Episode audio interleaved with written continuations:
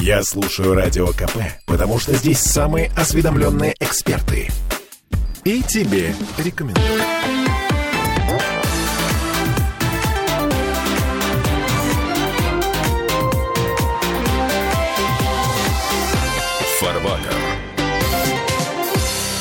А нас меньше становится. Численность постоянного населения Петербурга с начала 2023 года упала на 7,5 тысяч человек. Не может быть. А сколько мигрантов завезли? Плохо завозили. Конкретные цифры. Родилось за 10 месяцев 36 146 детей. Это минус 2190 человек к уровню прошлого года. Что такое? А, а? Миграция не покрывает э, естественный убыль А, населения. давайте зафиксируем официальная миграция. В этом-то все и дело. Михаил Делягин, депутат Госдумы, доктор экономических наук. И, и вы не поверите, многие из э, мигрантов, и даже многие из новых граждан Российской Федерации даже могут говорить по-русски. Чудесно. Сергей Ковин, доктор технических наук, автор книги «Нравственная экономия». Мы в очередной раз окунаемся в блудняк под названием «Что, где, когда». Вопросы, на которые мы ищем ответы в троем. Нет, нет, нет, надо ответы давать на вопросы людей. Да-да-да. Так, вопрос от Татьяны Гуликовой. Да. Старый вопрос, но тем не менее. 80% умирающих в трудоспособном возрасте россиян – мужчины. Из общего числа умерших в России почти треть составляют граждане в трудоспособном возрасте. Из этого количества 80% мужская часть населения. И в общей структуре смертности 55% приходится на сердечно-сосудистые заболевания. То есть сердечко не выдерживает Да, дедушка Менделеев более ста лет тому назад провел исследования и расчеты, что в случае, если в Российской империи будет развиваться промышленность, то количество народного населения за после 2000 год составит более 500 миллионов человек. Сколько мы имеем? 146? Если совокупно 147, 146, если совокупно сосчитать со всеми, всеми, всеми, которые и так далее сейчас есть, включая Польшу и включая э, Финляндию, которые тогда входили в империю, мы получим, я думаю, 250-260 миллионов человек. Мы куда-то потеряли потихоньку, не заметили 230-250 миллионов человек. Две мировые войны со всеми вытекающими Слушайте, 27 миллионов. э, Одна, значит, там, даже если сосчитать 20, другая на самом деле 15, все равно куда-то делись 200 миллионов. Знаете, э, война, конечно, влияет на динамику сердечно-сосудистых заболеваний, но не кардинальным образом. В чем же главная проблема? Проблема в том, что мужчины умирают по одной простой причине, что они не в состоянии обеспечить семью. В чем причина э, того, что не рожают детей? Нет необходимых условий для этого. Поэтому Менделеев свои расчеты вел при одном условии. Если вдруг люди немного разбогатеют, а они разбогатеют, когда будет развиваться внутренняя фабрично-заводская промышленность, то ситуация изменится принципиально. А, В общем, Менделеев исходил с презумпции вменяемости власти, э, что гипотеза сильная, не подтвержденная практикой. Но я хотел бы еще обратить ваше внимание на ключевой элемент ваших слов. Вы говорили о людях в трудоспособном возрасте. до 65. Трудоспособный возраст у нас повышен далеко за пределы физиологически возможного, даже не при нынешнем состоянии здраво, прости господи, охранения, а при, э, даже при советском здравоохранении, до которой нам пилить как до горизонта в нынешнем состоянии.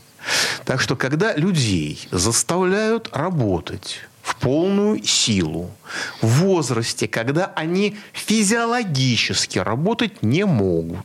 Ну, строго говоря, это убийство. Когда людей убивают, они умирают. По-моему, это строго логично. А наработать-то в стране некому. У нас исторически низкий уровень официальной безработицы, около 3%. М, От 40 до 60% работодателей хотели бы существенно нарастить кадровый состав. У нас не хватает 250 тысяч учителей. С другой стороны, в обрабатывающей промышленности не хватает 660 И это только начало. тысяч И человек. это только А начало. сколько у нас людей бежит из школ, из педагогики, сломя голову? А. У нас не хватает э, ну, десятков тысяч точно, скорее всего, сотен тысяч медиков. При том, что медики бегут из этой, прости господи, медицины, сломя голову. Потому что государство создало невыносимые и несовместимые с существованием человека условия и здравоохранении для тех, кто там работает, и в школах для тех, кто там работает, и в значительной части промышленности, там, где она еще не убита. Ам, Там, где она еще есть. И вот вопрос, собственно, господа, а Что это было? Очень просто. С 1904... Я, кстати говоря, сейчас дал поручение, чтобы в архивах нашли письмо Вильгельма II к Николаю II. Он прям в 1904 году, как только мы зашли на войну с Японией, было получено письмо от Вильгельма II Николаю II. Ваша западная граница находится в опасности. В связи с этим таможенный тариф и все договоры торговые, которые у нас были до этого с вами, утратили силу. Кстати, все торговые договоры, которые были подписаны вслед вследствие немецкого торгового договора со всей Европой, Азией и так далее, они были дезавуированы, и все стали ввозить в Россию товары фабрично-заводской промышленности беспошлино. Это, собственно, и сохранилось и остается до сих пор под названием сегодня у нас вариации ВТО. Товарищ Сталин не понимал ни шишая ничего в э, вопросе тарифа, поэтому он вообще закрыл границы, и мы ничего не ввозили иностранного. За исключением э, того, что нам потребовалось для индустриализации. Индустриализации, а деньги на эту индустриализацию мы отобрали у крестьян, которые потом перестали сеять и пахать и все остальное, поскольку отобрали. Закончилось это голодомором, который не украинского свойства был, а свойство думать очень трудная работа, видимо, поэтому не все и могут заниматься. Поскольку товарищ Сталин не знал и не понимал тарифа, и последний пониматель по этому поводу был Александр III, но своему э, выдающемуся в кавычках сыну Николая II он этого объяснить не смог. Вот мы и закончили тем, что в четвертом году потеряли тариф, а в четырнадцатом году потеряли акциз. Вот в чем причина-то. Поэтому после этого развал государства промышленной привел к тому, что мы стали катастрофически терять население. И это целая программа. У нас был период только советский послевоенный, а он, естественный, роста населения послевоенного. Будем надеяться, что наши мероприятия скоро закончатся военного свойства, и люди начнут рожать больше. Но чтобы они рожали больше, должна быть внутренняя, фабрично-заводская промышленность. Главная причина в этом, а не в том, кому мы какую пилюлю выпишем. Главная причина в уровне жизни, главная причина в благополучии, богатстве, безопасности, надежности. Чем она достигается? Промышленностью. Ну, нет промышленности. Когда человек видит свою заботу не только, он живет не только для себя, он живет-то потому, что ему интересно. А когда ему не интересно, он и не живет. Вот в чем проблема-то. Это, э, это задача нравственного свойства. Хочу, чтобы другой жил насчет меня. Как это сделать? Да это в промышленности. Один кормит десятерых. А когда один кормит десятерых, другой начинает петь, плясать. Он идет в театр, он идет в кино, он идет на спорт. И у него это не вызывает напряжения. Он может лететь в самолете, ему ему хорошо. Он может ехать по э, Северной ривьере, он может ехать по Русской ривьере от Севастополя до Сухуми. А он не может ехать от Сочи до Туапсе не доехать. И нашим господам, что не скажи, все не так по одной простой причине. Где дорожное строительство, а, э, значит, а промышленность э, дорожной? Нет. Где автомобильная промышленность? Нет. Где авиационная промышленность? Нет. Мы, наши все аэропорты, вся техника, которая внутри, она дядина все наши компьютеры дядины и так далее. И, так, и в этом проблема. И когда мы делаем вид, ну, это так, ну, мы сейчас ширмочку поставим, это все-таки, вот наклеечку сейчас наклеим, это Bosch, но мы наклеим, что это, э, значит, Росконгресс. Да не Росконгресс это. Росконгресс ничего не производит. Как бы мы ни врали от этого, как мы, как бы, как это, халва или халява там любят эти карточки, да? Как бы мы ни говорили сладко, сладко не становится. И вот это не становится приведет к тому, что скоро будем вымирать по 3 миллиона в год.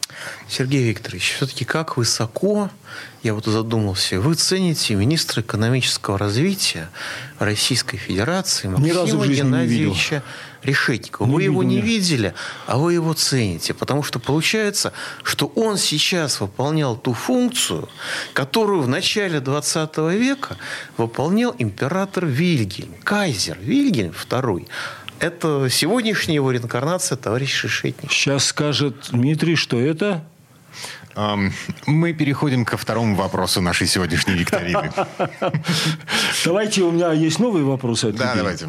Люди спрашивают, вот мне многие спрашивают, поскольку Михаил Геннадьевич депутат, Многие спрашивают, а зачем нужна Государственная Дума и Совет Федерации? Mm. Предлагаются варианты ответа депутата Государственной Думы и ведущему нашей программы известному Дмитрию Делинскому. С кого начнем? Ну, в сегодняшнем виде Государственная Дума и Совет Федерации, помимо церемониальной функции, И помимо функции, так сказать, принятия тех законов, которые готовит правительство, администрация президента или иные структуры власти, нужно же поставить печать, нажать кнопочку и так далее. Во-первых, это э, корректировка некоторых особо выдающихся мер. Как какое-нибудь безумное предложение вызывает слишком большое негодование Безумные общества. предложения чьи? А, прави... Обычно правительство. Правительство. Ну, естественно, что это не само правительство, это олигофренды, которым подчиняются те или иные министры. А это, это в какой части власти олигофренды? А олигофренды это в главной части Это исполнительная власти. власть? Это олигофр... это, извините, и ради бога, это олигархия. Ну, так ка- они, а- они, они над всеми это, ветвями- исполни... а, они над... это исполнительная власть, Не-не, законодательная или это какая? власть э, совокупная. Смысл разделения властей-то? Это власть не разделенная, это власть совокупная. Ну, когда министр, Купная. грубо говоря, на вопрос, а что вы такие дебильные законы предлагаете нам? А, и нужно понимать, что это спрашивает Единая Россия, которая за все это должна голосовать, ей деваться Подождите, некуда. давайте мы не будем сейчас Единая Россия, Справедливая Россия. Не, это будет хорошие. некорректно. Они там, там хорошие люди. Давайте мы, простите, прервемся на рекламную паузу, ну просто потому что, э, извините, подпирает.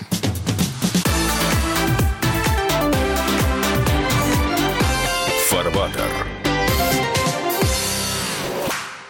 Я слушаю Радио КП, потому что здесь самая проверенная и оперативная информация. И тебе рекомендую.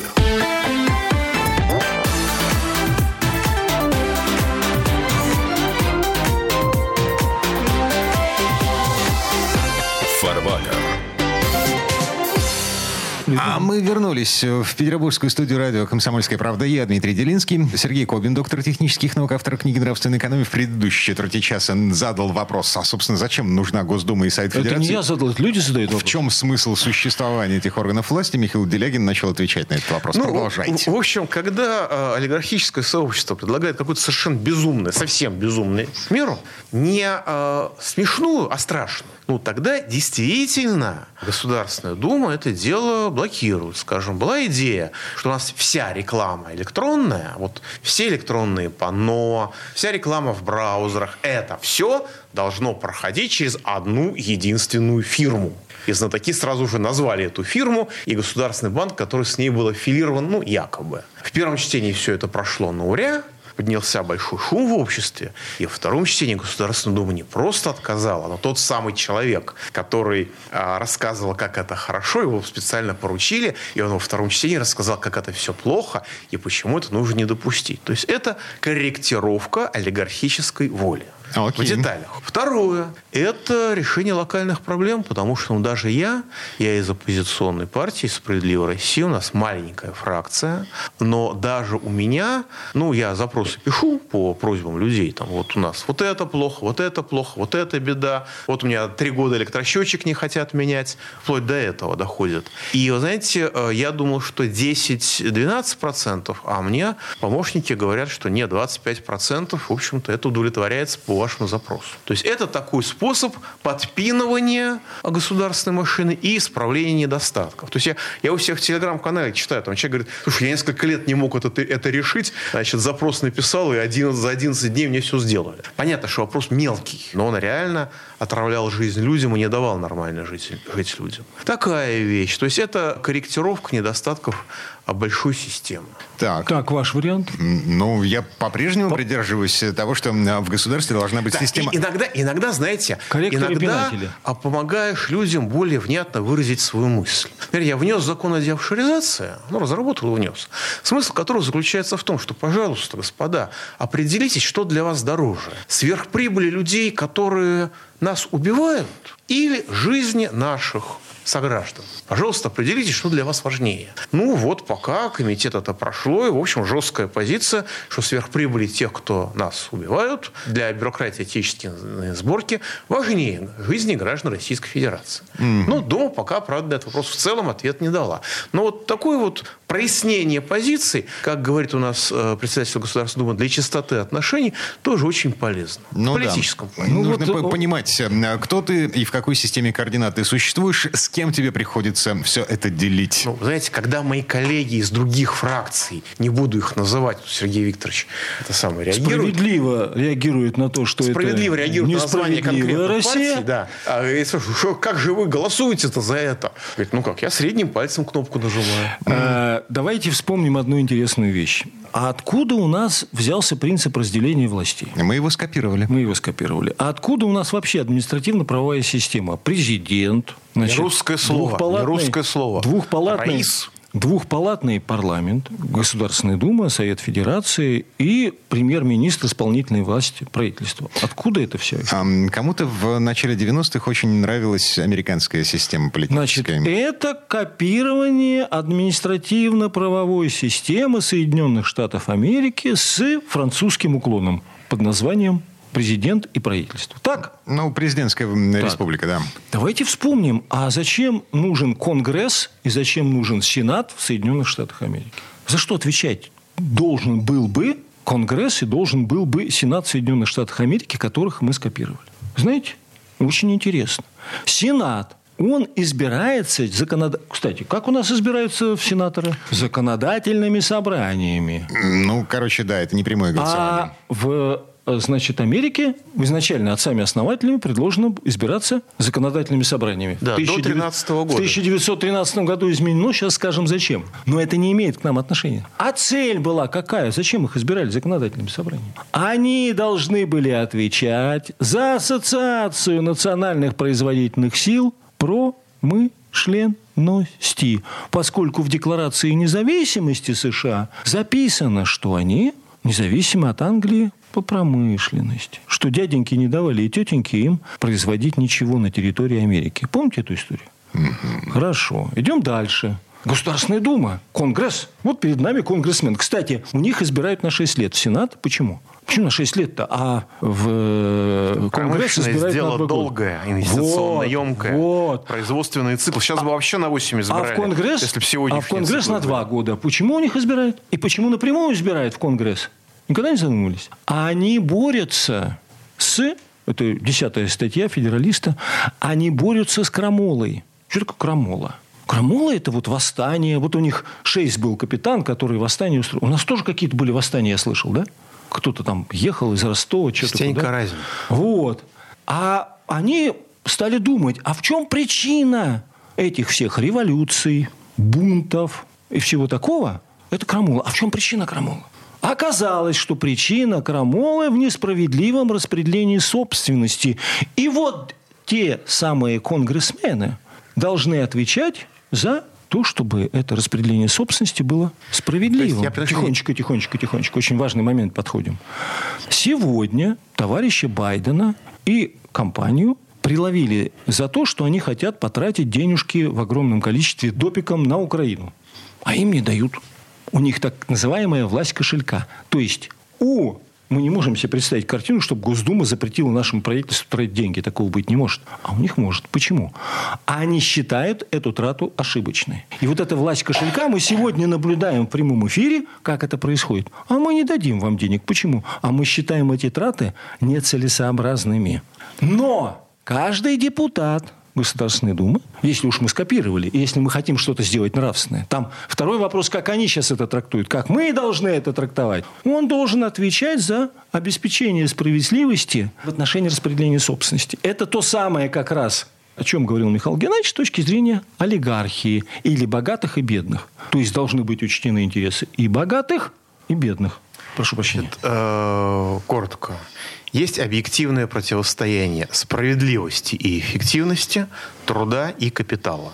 Вот э, в американской системе Сенат, Верхняя Палата, отвечает за капитал, отвечает за эффективность. Поэтому их избирают через ЗАГС собрания, ну, через парламенты штатов, через легислатуры. А это потому, что они принимают непопулярные они в народе решения. Они принимают решения в интересах производства. И народ в интересах не будет длинных вещей. Людей. Да. Все смеются по поводу лозунга более чем столетней давности немецкой военщины «Пушки вместо масла», но, простите, лозунг «Прогресс» — это станки вместо масла. Любой человек, выбирая, даже благополучный человек, выбирая между сегодняшним и завтрашним потреблением, выберет сегодняшнее. Даже если завтрашнее потребление после вложения в промышленность будет больше. А нижняя палата а, где конгрессмены, она избирается людьми на более короткий срок, потому что она должна быть за людей, за справедливость, за труд против капитала. И вместе они образуют диалектическое единство, должны работать вместе. Замысел был такой, замысел был красивый. Ну, получилось, как получилось. Итак. А у России что получилось итак, из этого? Итак, а я Совет, сказал, Федерации, Совет Федерации должен был бы заниматься тем, что он должен формировать и способствовать развитию ассоциации национальных производительных сил. Всех цепочек производства, связанных с пресловутым автомобильной промышленностью, авиационной промышленностью и так далее, и так далее, и так далее на территории Российской Федерации. И все то, что я говорил, и таблички мы приводили по поводу того, от чего зависит себестоимость единичной продукции, оказывалось бы, что вот те материальные затраты, которые уходят сегодня к дяде, должны оставаться на территории России. Я должен покупать не у кого-то где-то, а тут. А для этого кто-то где-то должен формировать соответствующее производство. А интерес Совета Федерации, как интерес со стороны законодательного собрания, должен быть именно такой. Михаил Геннадьевич очень интересный привел пример с 1913 годом. Почему в Америке изменили и стали напрямую избирать сенаторов? Не потому, что там что-то куда-то все оказалось очень просто. Потому что как только их стали избирать напрямую, то стабильно с вероятностью 0,95 в Сенате было лобби демократов. Хочу обратить внимание, что главную идеологическую подпорку американскому народу делает всегда Англия. Но она исторически эту подпорку делает партия демократов. На сегодняшний день это партия Байдена, перед этим Обама и так далее. Смысл этого всего избрания 1913 года был именно такой, чтобы всегда в Сенате было большинство демократов. Если вы посмотрите на статистику, там всегда большинство демократов. Хотя они представили себе, что э, выборы через ЗАГС собрание, они коррумпированы. И это приводит к тому, что надо это поменять. Цель была на самом деле простая. Как обеспечить, обесп... да, да, да, обеспечить необходимый доступ демократов к власти. А вот то, что сегодня мы наблюдаем в Конгрессе, и то, что мы наблюдаем, это как раз уже обратная реакция того, как должно было бы быть в здравом смысле. И вот этот здравый смысл, как у нас, вы говорите, Дмитрий, а у нас его нет. Мало того, ни в Сенате в нашем, да, ни в Совете Федерации, ни в Госдуме. Э, они просто этого не знают. Но наша задача заключается в том, чтобы рассказать им это не по секрету, а честно и открыто. Продолжим честно и открыто отвечать на вопросы народа, на вопросы друг друга. Буквально через пару минут. Прямо сейчас прерываемся.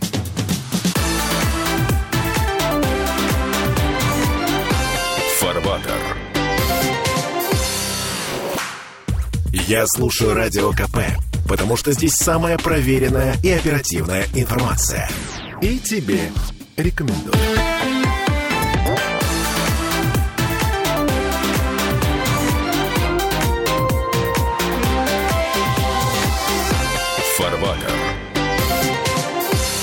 А мы вернулись в петербургскую студию радио «Комсомольская правда». Я Дмитрий Делинский, доктор экономических наук, депутат Госдумы Михаил Делягин, доктор технических наук, автор книги «Нравственная экономия» Сергей Кобин. Мы продолжаем мозолить языки, а вопросы... Поскольку Государственная Дума отвечает за того, чтобы не было крамолы, да, она отвечает за это, и она отвечать должна за справедливое распределение собственности, то тут люди задали вопрос. А зачем нужна прогрессивная шкала налога на доходы физических лиц? И второй вопрос, а что это за налог такой на вмененный доход? Так, прогрессивная шкала у нас была отменена с приходом Путина к власти в, 2000, в 2000 году, по-моему. В 2001. В 2001. Вот.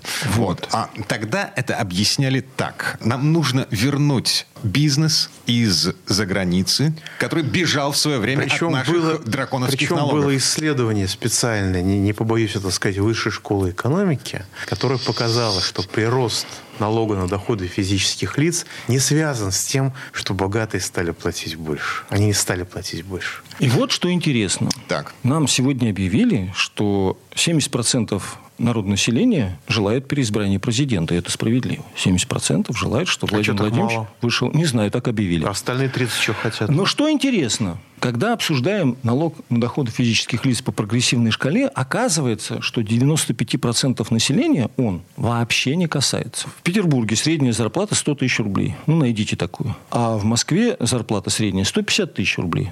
Это получается доход в год 1 миллион 800 тысяч рублей. А прогрессивная шкала, она касается того, кто заработает больше 25 миллионов рублей. То есть 97, а то и 98% населения это вообще не касается. Не совсем. Сейчас закончу, Михаил Геннадьевич, а вы потом изложите свою суть вопроса. Главное, а зачем нужен прогрессивный налог? Чтобы больше собрать налогов? Нет. Он нужен для того, чтобы стимулировать тех, у кого больше денег, на промышленное производство. Мы неоднократно уже рассказывали о том, как работает этот механизм. Короче говоря, ты не платишь вот этот самый высокий подоходный налог по прогрессивной шкале в том случае, если значительную часть того, что ты заработал, ты инвестируешь в развитие своего собственного производства, чужого производства, неважно. Если ты потратил эти деньги Промышленного производства. на развитие промышленного производства, тебе освобождение от налога работает? А, Совершенно верно. И на самом деле, помните, была во времена Медведева такая шутка. Как победить бедность? Очень просто. Нужно ввести налог на бедных. Бедным станет экономически невыгодно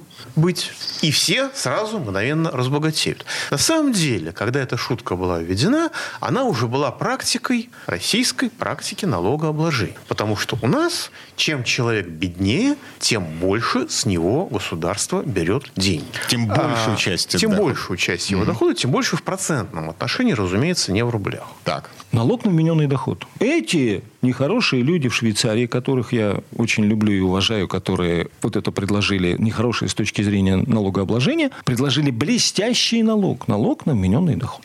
Учитывая обстоятельства сегодняшнего дня, хочу его привести на примере двух певиц. Можно еще одну балерину взять. Певица у нас есть э, Бузова, Я надеюсь, Певица. певица, ртом, я надеюсь. певица Пугачева и балерина какая-то у нас есть, там, по-моему, Собчак, что ли. А, Я тут слышал, что Пугачева готова выступить в России с новогодним концертом за 50 миллионов рублей. Нет, я думаю, что одичалая офшорная аристократия очень хочет ее пригласить, потому что не может выучить вторую фамилию никакой другой певицы, а она колеблется и Так ломается. Бузова не хуже поет, чем Пугачева. Боже, нет, нет, нет, нет, нет, нет, не, нет. ну что вы, Бузова прекрасная певица. Так вот, что я вам хочу сказать в примере, да? Хочешь сказать, кто все эти я люди? слышал, я слышал, что у певицы то ли у Бузовой, то ли у Пугачевой есть в Грязях какой-то, э, значит, населенный пункт, там есть дворец. Был, продала. Нет, нет, есть. А у вас устаревшая информация, Дмитрий. Этот дворец, он стоит каких-то там полтора-два миллиарда рублей, ну, на здоровье. Вопрос один. Швейцарцы придумали такую историю, что вот этот вот самый объект недвижимости, который у тебя есть, Кобина, Илягина и так далее, ну, если есть за 2 миллиарда, а ты имеешь право платить на обслуживание дома или домов только 25% своего дохода. Они приходят, вот стоит дом певицы Бузовой или певицы Пугачевой или балерины Собчак. И они говорят, слушайте, а сколько на обслуживание дома? Вот, предположим, 10, два- там, 15 тысяч долларов в месяц. Они говорят, тогда ваш вмененный доход, э, то есть вмененный налог будет э, определяться следующим образом. Значит, 15 тысяч умножаем на 12, умножаем на 4, это будет ваш вмененный доход, там, скажем, 800 тысяч. От 800 тысяч вы должны заплатить, э, значит, э, ни много ни мало, есть первых 250 тысяч 13%, а со вторых по прогрессивной шкале 27%. Для граждан Российской Федерации. Все понятно? Короче, в переводе на русский язык, а общепринятый, если ты можешь позволить себе дорогой дом, значит, Не-не-не-не-не-не. значит у тебя есть деньги, и ты должен... Ты, а, это нет, нет, нет. Ты, слушайте, Дмитрий, вы когда-нибудь имели дом? Если не имели, я вам могу вам сказать, что затраты на дом очень большие, и они действительно соответствуют Они этим постоянно. цифрам. Я они знаю. соответствуют этим цифрам. Они называются, вот это вот экономист, доктор экономических наук рядышком со мной сидит, они знают экономисты, что это а, амортизация основного капитала. То есть вы должны менять трубы, чинить одно, другое, третье. И если у вас дом, который или дворец, который стоит миллиард, два или три, вы должны потратить, ну, я практически это сам знаю, достаточно кругленькую сумму. Эта сумма может составлять в год. Они ее умножают на 4 и говорят, вот с этого, а если у, у тебя три дома или пять или десять домов, вот с этого ты нам должен платить. Угу. Потому что у тебя есть да. такие деньги. А мы знаем. Теперь... Ты можешь показывать в декларации ноль, но мы знаем, что у тебя есть такие деньги. Вы гений, Дмитрий. Вы все Прямо вот вы как будто швейцар. Причем, если вы показываете в декларации ноль, то сначала налоговая насчитывает вам доход, а потом финансовая полиция начинает Не-не-не, там все проще, там, там никого в тюрьму не сажают, не расстреливают. Они Нет, просто, там не расстреливают. Да, просто заплатите... Просто выясняют. Да, mm-hmm. просто заплатите, что положено. Дальше идем. Дальше идем. Там нет уголовной ответственности за налоговые преступления, но все платят налоги именно поэтому. Там нет уголовной ответственности за налоговые преступления, но все платят налоги. Вот так. У вас нет шанса разменять деньги на год. Дальше идем. Только деньгами. Дальше идем. Вы говорите, певица Бузова за 50 или, или Пугачева? Пугачева. Или Собчак, какая певица-то? Или я их путаю все время, они какие-то певицы все сложные. Так, а... Ну, они поют, в общем, неважно. 50 миллионов. Берем Пугачеву, да, 50 миллионов. Я слышал, она имеет там второе гражданство. Я пусть поет, слушайте. Я-то сам вот не слушаю ни Пугачеву, ни другую, ни третью. Но, но, с учетом того, что иностранное гражданство, иностранные граждане по вмененному налогу должны платить со всего 52%. С нуля и до 800 тысяч за дом, например, вот за грязи, должны заплатить 52%. Дальше идем интересней. Спела песню за 50 миллионов. Да нам-то в радость только. Дайте 26 нам 26 миллионов 25 бюджет. родине. 26, так пусть поет каждый день. 26 в ну, бюджет. Слушайте, я не понимаю, что происходит. Это же здорово. Я сижу все время, тут думаю, что-то ты, товарищ Кобин, какой-то веселый. Ведь действительно 98, 99, наверное, процентов населения этот налог не касается. Меня он касается. Я хожу и говорю, ты зачем сам себе хочешь написать больше налогов? Ну, я думаю, надо как-то родину спасать. А формула простая. 98 точно процентов населения нашей страны не касается налог на вмененный доход, не касается налог на и так далее. Конечно, кто-то, кто ездит на дорогой машине, он должен будет объяснить, дяденька, а ты где купил-то? Или там дедушка, девушка едет красивая на Феррари. Да прекрасно. А девушка, откуда Феррари? А мне молодой человек подарил. Ну, отлично. Молодой человек, покажи декларацию. У тебя есть, что ты на Феррари есть все? Так работает финансовая э, полиция в э, Италии. Заплати, и все, иди, нет проблем никаких. А пока машинка пусть постоит. Машинка стоит, он пошел, показал, все, все довольны. Меня так самого спрашивали. Я еду, меня спрашивают, откуда у вас такая красивая машина? Я говорю, вот я вот это. А у вас, я говорю, вот декларация. А где вы заплатили? А вот я резидент Российской Федерации. Какой Нормально. живой, сколько же вони подымется э, в том случае, если в России ведут вот такое? Нет, вы знаете, уже, уже говорилось о том, что, правда, по другому поводу, что если разрешать людям обналичивать э, в день их среднемесячную зарплату, то это будет э, абсолютным грабежом и новым 37 годом. Мне это говорили совершенно серьезно, но голубом глазу. Говорю, подождите, ребят, подождите. В день обналичивать среднемесячную зарплату, и это будет плохо? Да, это невыносимо. Как мы будем жить? То есть Дмитрий хочет сказать, что вонять будет 2% народа населения. Вы На всю страну. Знаете, есть такая поговорка «мал клоп да вонюч», а в данном случае больш... велик клоп да вонюч. Я хочу вам сказать простую вещь. Как только кто-то хочет по этому поводу высказать мнение, я считаю, первое, его нужно записать в список номер один для уплаты этого налога. Тогда, я думаю, никто ничего нигде не будет вонять. Угу. Будет пахнуть.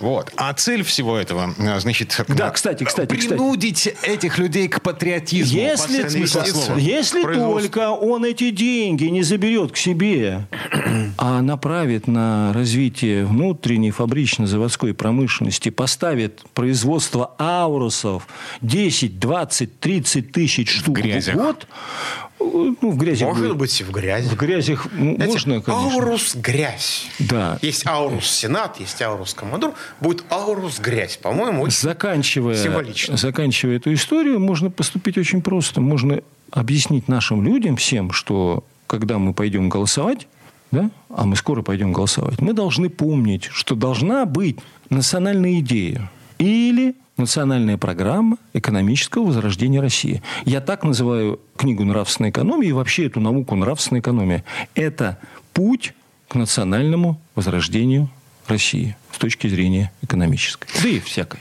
Сергей Кобин, доктор технических наук, автор книги «Нравственная экономия». Михаил Делягин, депутат Госдумы, доктор экономических наук. Коллеги, спасибо. Э, это было интересно. Всего вам доброго. Счастливо.